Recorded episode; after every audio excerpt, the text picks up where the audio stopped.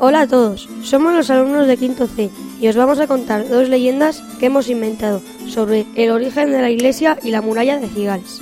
Empezaremos por la leyenda de la muralla y a continuación os contaremos la de la iglesia.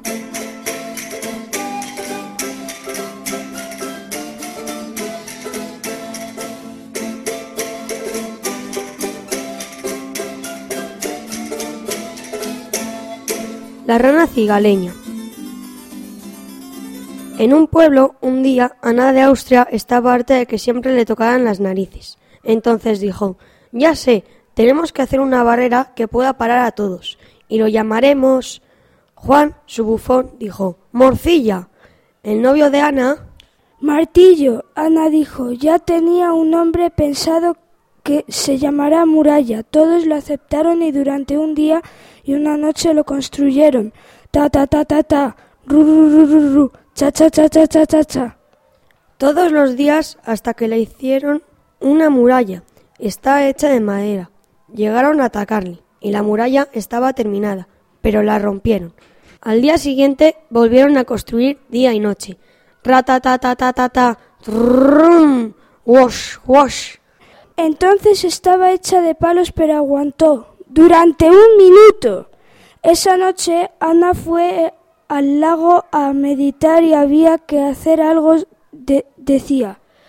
Entonces vio una rana y dijo, ojalá fuera rana como tú. Pero Ana respondió la rana. ¿Eh? ¿Eh? ¿Sabes hablar? Claro, contestó. Soy muy especial.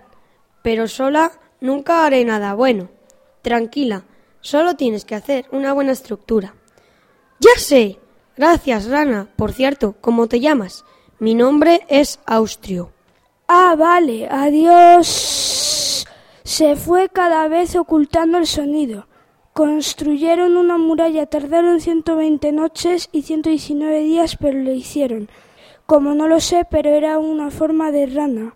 Ana dijo, muralla ahora, y sacó su lengua. La rana que volvió dijo, gracias. Ana dijo que no pasa nada, desde hoy te nombro. Caballero oficial constructor de la corte real. Un fuerte abrazo enloqueció a todos. Y esta es la leyenda de por qué a Ana le pusieron Ana de Austria y la leyenda de una rana que fue rana real. Pero de esto hay gente que piensa que es solo una leyenda, o no. Fin.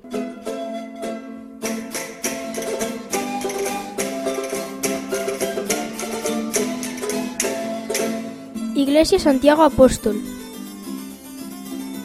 Fray Antonio era un monstruo y un día le, inva- le invadió un monstruo de la galaxia Florida Games. Era su enemigo llamado Soplapitufos. Fray Antonio decidió irse de viaje a Francia porque no quería pelearse con Soplapitufos. Tuvo una gran idea. Decidió mandar dinero y que construyeran una casa gigante con dos torres bien grandes. A los nueve meses llamó a uno de sus amigos de Cigales y le preguntó ¿Ya han construido la casa? Le contestó Sí, ¿por? Les envié tanto dinero para que hicieran las torres altísimas para que se vean desde aquí. Le contestó De todas formas son muy altas, pero no, no para que se vean desde Francia. La casa es muy grande y cabemos todo el pueblo para refugiarnos de soplapitufos. Perfecto, iré allí. Desde el balcón de tu casa anuncia todos los del pueblo que vayan a la casa gigante y que entren y cierren con llave. Diles que habrá gente dándoles comida. Cuando llegó, le tocó luchar y al fin y al cabo aprendieron una lección. No hay que pelearse, las cosas se arreglan hablando. Y acabó Soplapitufos viviendo en la casa gigante en honor al hijo de Fray Antonio Alcalde, su hijo llamado Santiago, la casa gigante, lo que hoy en día usamos como iglesia, fue llamada Santiago Apóstol. Fin.